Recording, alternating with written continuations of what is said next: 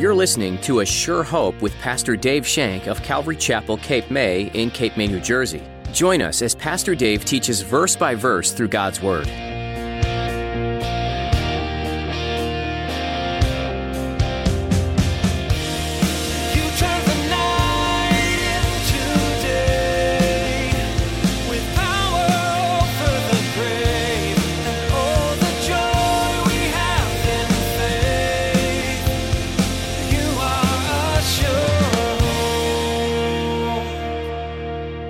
When you're following the Lord, there is no middle ground.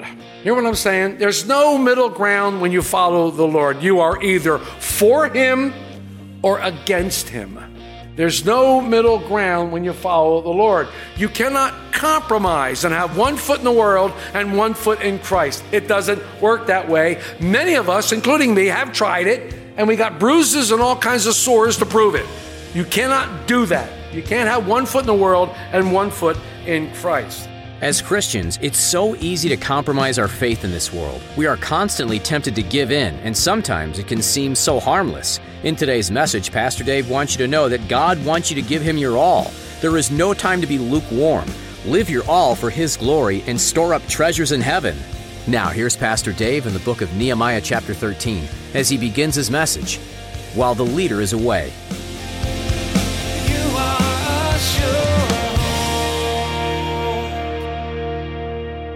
We saw how the Lord blessed His people after they read and understood the Word of God.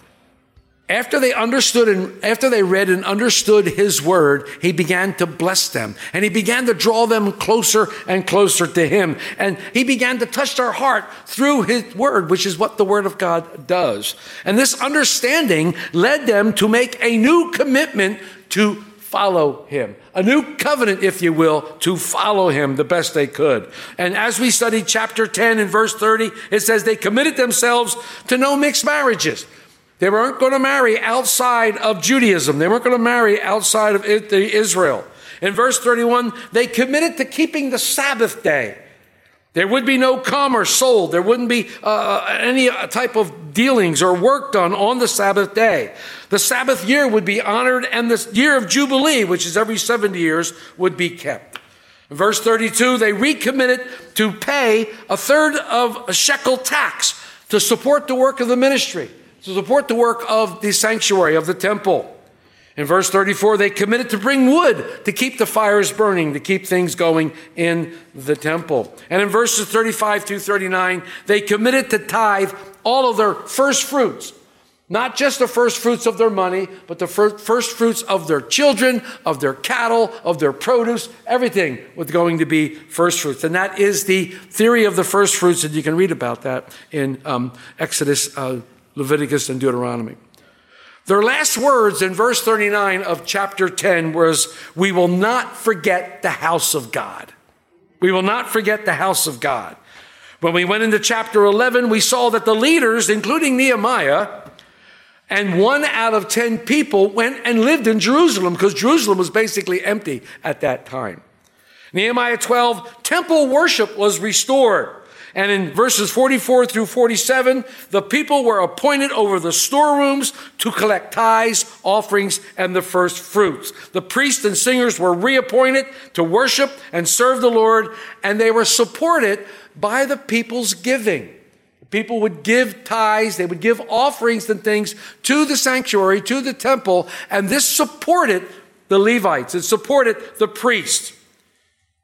In Nehemiah 12:43, it said, also that day they offered great sacrifices and rejoiced, for God had made them rejoice with great joy. And the women and children also rejoiced, so that the joy of Jerusalem was heard afar off. They were shouting to the top of their lungs, giving God glory for what He had accomplished in their hearts.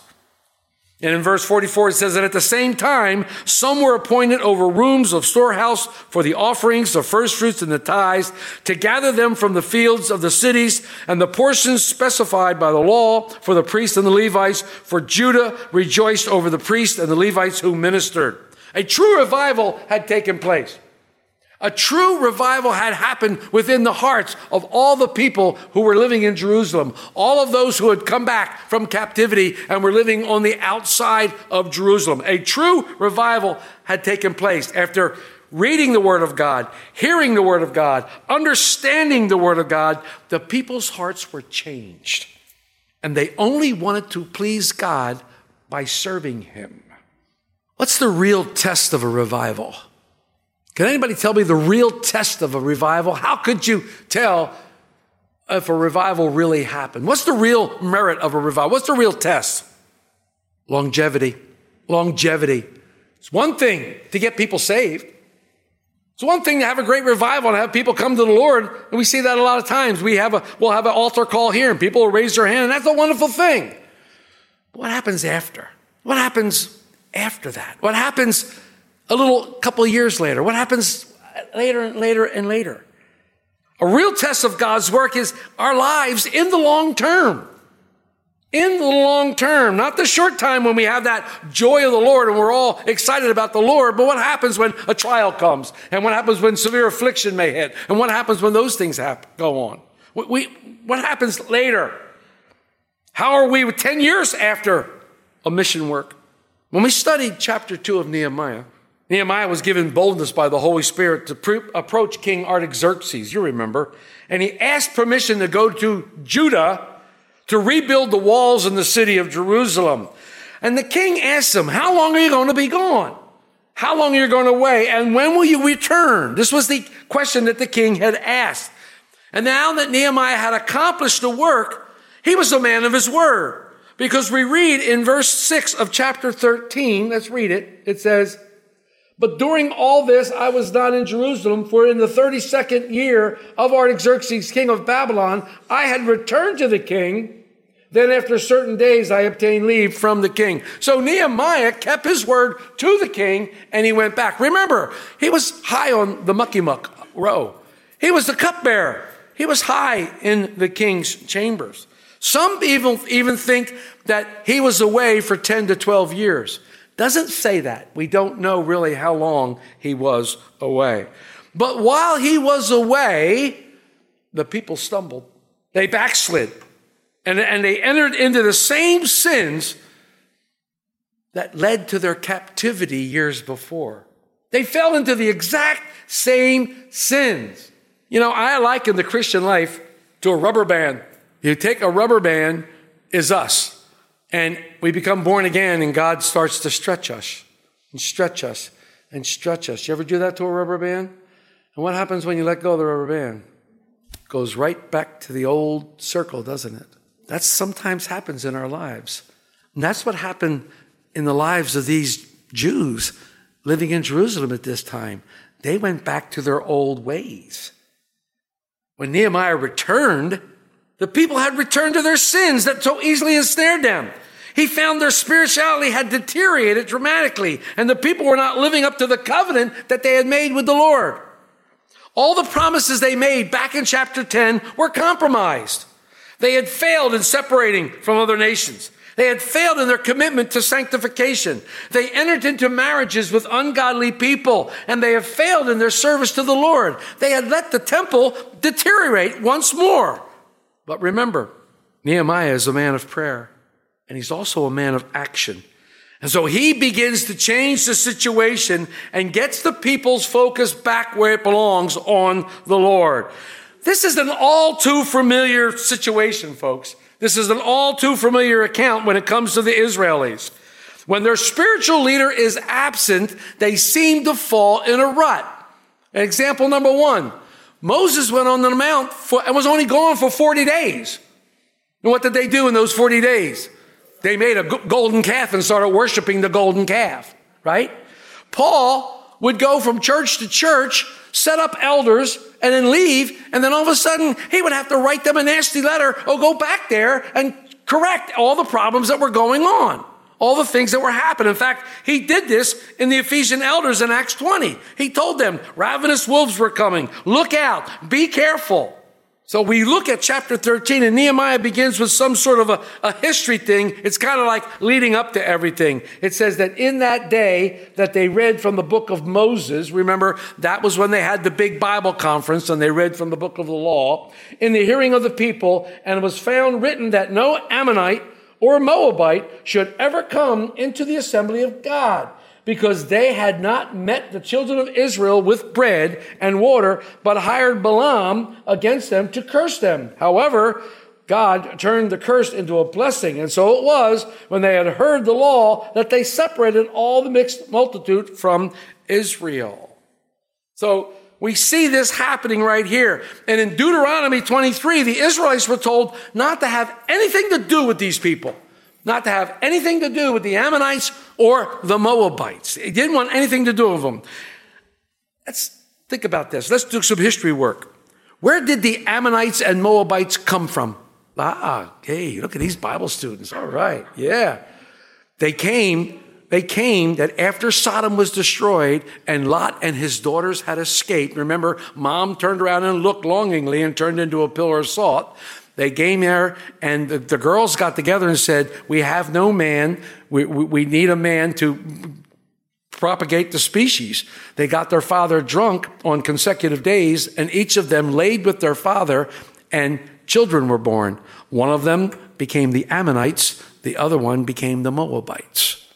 But there is a Moabite in the genealogy of Jesus Chrisst. Who is it? Ruth. Well, I got some students over. I tell you, all right. Ruth, exactly. So little groundwork there. So they didn't meet the Israelites and greet them. Instead, they tricked them. And they got this guy named Balaam to curse them. But Balaam had this encounter with a donkey. And all of a sudden, he blessed them instead of cursed them. That's a pretty good story. You can read that in Numbers. Now, why do I tell you this? Because when you're following the Lord, there is no middle ground. You know what I'm saying? There's no middle ground when you follow the Lord. You are either for him or against him. There's no middle ground when you follow the Lord. You cannot compromise and have one foot in the world and one foot in Christ. It doesn't work that way. Many of us, including me, have tried it, and we got bruises and all kinds of sores to prove it. You cannot do that. You can't have one foot in the world and one foot in Christ. So you're either for God or you're against him, and that's what it says. So as we read verses 4-8, Nehemiah returns to find out that an old enemy has returned, but he really never left. Let's look at 4-8. Now before this, Eliashib, the priest, having authority over the storerooms of the house of our God, was allied with Tobiah. Remember Tobiah? Tobiah was an Ammonite. Tobiah was an Ammonite. We read about him in the early chapters. He's a mean guy. We don't like Tobiah. And he had prepared for him a large room where previously they had stored the grain offerings, the frankincense, the articles of tithes of grain, and the new wine of oil, which were commanded to be given to the Levites and the singers, the gatekeepers, and the offerings for the priests. But during all this, I was not in Jerusalem, for in the 32nd year, Artaxerxes, king of Babylon, I had returned to the king. After certain days, I obtained leave from the king. And I came to Jerusalem and discovered the evil that Eliashib had done for Tobiah in preparing a room for him in the courts of the house of God. And it grieved me bitterly. Therefore, I threw all the household goods of Tobiah out of the room. So here we have compromise. Compromise. A good buddy who happened to be an enemy comes and he's looking for a place to stay, and the priest gives him a place to stay in the temple, in a storeroom. The storeroom that was supposed to keep the tithes and the offerings and all those kind of things, he's staying in there. He's an enemy. Remember, he came against Nehemiah in great force when Nehemiah was trying to redo the walls. He constantly came against him. But he had a friend in the high priest. He was living inside the court in a nice large room that was supposed to house all those things. As long as Nehemiah was there watching everything, over everything, the things of the Lord were clear in the people's mind. But when the leader is away, people start to stray. I didn't realize I just made a comment about that. I didn't realize that. After he leaves, Friends became enemies, and enemies became friends. What happens when we take our eyes off the Lord? When we take our eyes off the Lord, things begin to happen in our lives. We begin to compromise with the wrong people. We begin to hang out with the wrong people. And all of a sudden, we seem to be back where we started. And you know what? When that happens, I can imagine the first thing out of your mouth is, how did I get here? A little bit of compromise. A little bit of compromise all of a sudden turned into a big sin and a big snare. This becomes a mixed multitude. Some of the world mixed with some of the God. It will never be blessed. It will never, ever be blessed. We read about it at length, about being mixed with the world in 1 John 2, 15 through 18. How about being where some in one of the verses it says being friends with the world is being at enmity with God, or being an enemy with God when you're friends with the world. Well, here they're bringing this guy into the temple, into the courts of the temple. We've spoken about this many times. The philosophy of the world is never and should never be invited into the church. It should never be invited into the church. When Nehemiah came back, he saw the priest had entered into agreements with Tobiah. Tobiah was one of the mixed multitude that had been put out of the assembly 10 years before. And at this point in the record of Nehemiah, Tobiah was not only present among the assembly, he actually was living in one of the temple courts. Apparently, he hadn't changed. He didn't join the people of God in the terms of the covenant. And this problem became evident to Nehemiah. Remember, Nehemiah had great discernment. He had great discernment by the Holy Spirit, and he was deeply hurt. He was cut to the quick. He says, it grieved me bitterly. Now, there are many reasons why this was so distressing to Nehemiah. First of all, because the rooms in the courts of the temple of God were being occupied by a man, not only who was a pagan, but also a history of actively opposing everything that God was. Secondly, because it reflected so badly on the high priest, a man who was spiritual leader in Israel, and those around him, it showed that this priest was blind to the problem. Either that or he turned his back on the problem because of his bud. We can get in trouble sometimes with relationships. We can get in trouble sometimes with the relationship, and they cause us to compromise our beliefs in God. They cause us to sometimes turn our back on God. We need to be extremely careful about the people we hang out with. He was blind to the problem, but nobody around him confronted him. No one around him confronted him. And Paul writes that if you see your brother in a sin, you need to go restore him. You need to go confront him. You need to help him through this time, help him through the sin and restore him. It says that in Galatians. But because Nehemiah made question of the lasting value of the spiritual revival he witnessed, then last in Jerusalem, it was important that they get back to that. Nehemiah wanted to get them back. So he throws Tobiah out and all his goods. He threw him out. Nehemiah wasn't one to sit back and grieve. He took action. I like that about Nehemiah. When he saw something that had to be done, he did it. He throws his stuff all over the place, and then he ceremonially cleanses the room. And he finally puts the rooms in their proper use, a place for storehouses for the sacred things of the temple. When I read this, I thought of someone. Did you think of anybody? It's a Bible study. Jesus works. Remember, Jesus cleansed the temple. Remember? Jesus cleansed the temple. The money changers. It was supposed to be a house of prayer. You made it a den of thieves. And Jesus cleansed the temple. Here you have a beautiful example of the same thing. The wisdom not to confuse love with being nice. The wisdom know when to take bold action. But Nehemiah is not done. Now he's going to address the financial reforms that need to happen to get back to where they were. Nehemiah is trying to take this group of people back to where they were when he left. He's trying to restore all the spirituality that they had made and all the things that they had come across and all the things that they had done. They need to get back. So let's look at 10 through 14. Remember Nehemiah is writing this. I also realized that the portions for the Levites had not been given them. For each of the Levites and the singers who did the work had gone back to the field. So I contended with the rulers and said, why is the house of God forsaken? And I gathered them together and set them in their place. Then all Judah brought the tithe of the grain and the new wine and the oil to the storehouse.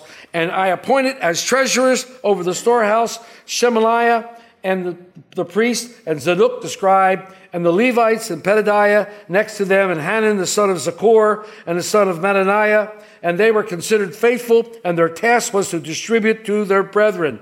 Remember me, my God, concerning this, and do not wipe out my good deeds that I have done for the house of my God and for its services. Listen to this. The people didn't obey God's word once again regarding giving. They stopped giving. They stopped giving their tithes. They start giving their offerings. They stopped doing this. When this happened, the Levites who took care of the temple and the priests were no longer taken care of. They had to go out to the field and work. They had to go out in the field and do these things. They should have been given time to God's service. But all these people, the Levites and the singers, could not. They had to leave his service. So Nehemiah asks this question in verse 11. I love it. Why is the house of God forsaken? What have you done? Why have you forsaken the house of God? The lack of giving was a way of forsaking the house of God. Now, we talked about this place, how I never want to see it go into disrepair. I always want to see it as good as we can get it. Because this is the God's house. I know he doesn't live here, but we worship him here, and we bring him with us when we come here, and he meets us here, and it's a place of worship, and it's a place of peace, and I want that to happen, and we need to be ever, ever watchful for doing the things we do. So Nehemiah gathered them all together and set them in their place. I love that. He gave them a good what for. He gave them a good what for. Nehemiah set the situation right by expecting the Levites and the singers recommit the work of serving God and his people as they should. He also reorganized the collection and accounting of the people's tithes and gifts. The Levites should have never left to go to the field, but they felt like they had to because nothing was coming in. Now I believe, and you've heard me say this before, I believe where God guides, God provides. And God has provided miraculously. And God might have provided miraculously for them too, had they stuck to their guns and tried to do the things. But they caved. They caved because they were counting too much on what was being brought in and not enough on God. You hear what I said? They were counting too much on what was being brought in. Sometimes, we count too much on our paycheck and not on God. No, I know some of us have to live paycheck to paycheck, and paycheck is important. I'm not saying that. But sometimes we count too much on it. God can give you 1 trillion times your paycheck. God can give you tons and tons more than your paycheck. If you would but give to him, serve him, give to him. So he restored this. He restored all of this stuff that was going on in the temple. And the next thing he reforms is something that probably, in my opinion, should have been first, but it probably was congruent with all these other things. He reforms their priority. He reforms the priority of the people. Let's look at 15 through 22. In those days, I saw people in Judah treading wine presses on the Sabbath and bringing in sheaves and loading donkeys with wines and grapes and figs and all kinds of burdens, which they brought into Jerusalem on the Sabbath day. And I warned them about that day on the which they were selling provisions. Men of Tyre dwelt there also, who brought in fish and all kinds of goods and sold them on the Sabbath to the children of Judah in Jerusalem. Then I confronted with the nobles of Judah and said to them, "What evil thing is this that you do, by which you profane the Sabbath day? Did not your fathers do thus, and did not our God bring all this disaster on us and this city? Yet you bring added wrath of Israel on Israel by profaning the Sabbath." You are a sure hope. You've been listening to A Sure Hope with Pastor Dave Schenck. Pastor Dave is making his way through the book of Nehemiah, a book that follows Nehemiah and his exceptional leadership as he guides the people in rebuilding the walls of Jerusalem. Nehemiah followed the lead of the Lord, and it's clear he was in God's will as he prepared to go and received blessing and favor from the king. But once he steps out to go, he encounters trial after trial. Have you ever noticed that following God looks like that? You know you're supposed to go, but when you finally step out in faith, that's when the attack of the enemy seems relentless. You can take that as a sign that you're headed in the right direction. Let the enemy's attack move you to greater faith. We're so glad you joined us today. The book of Nehemiah is filled with wisdom for life and leadership in a broken world, and you won't want to miss a moment. If you've already missed one, that's okay. You can head on over to our website, AssureHopeRadio.com, to pick up the ones you missed. There's also a link to our live stream on Facebook and YouTube. Assure Hope is a ministry out of Calvary Chapel, Cape May, in Cape May, New Jersey. If you're in the area, stop by and see us. You can find all the information you need, including directions and service times, on that same website. Don't forget to head over to AssureHopeRadio.com. There's so much more waiting for you there. Well, thanks for coming today. We've come to the end of our time together, but we'll be back next time with more from Assure Hope.